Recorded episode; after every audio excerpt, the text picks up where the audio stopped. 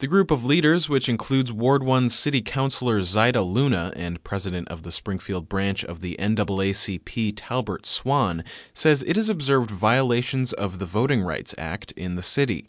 Luna says those violations include a lack of bilingual poll workers at polling places and requiring identification for some voters. It was another person where they asked for an ID when they have voted for years, and they didn't have the ID with them so they couldn't vote.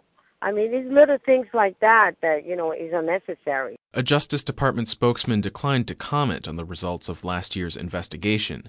Luna says she wants to see the results because of consistently low voter turnout in her ward, which she says could be due in part to voting rights violations. I mean, it's only like 10% of people registered in my vote, in my ward, that are cast, casting the vote.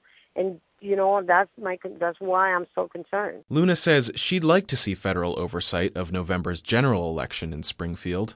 Springfield Election Commissioner Gladys Oyola says Department of Justice officials did not monitor the primary election. She says the city is notified at least a week in advance if the Justice Department intends to send election monitors. For New England Public Radio, I'm Henry Epp.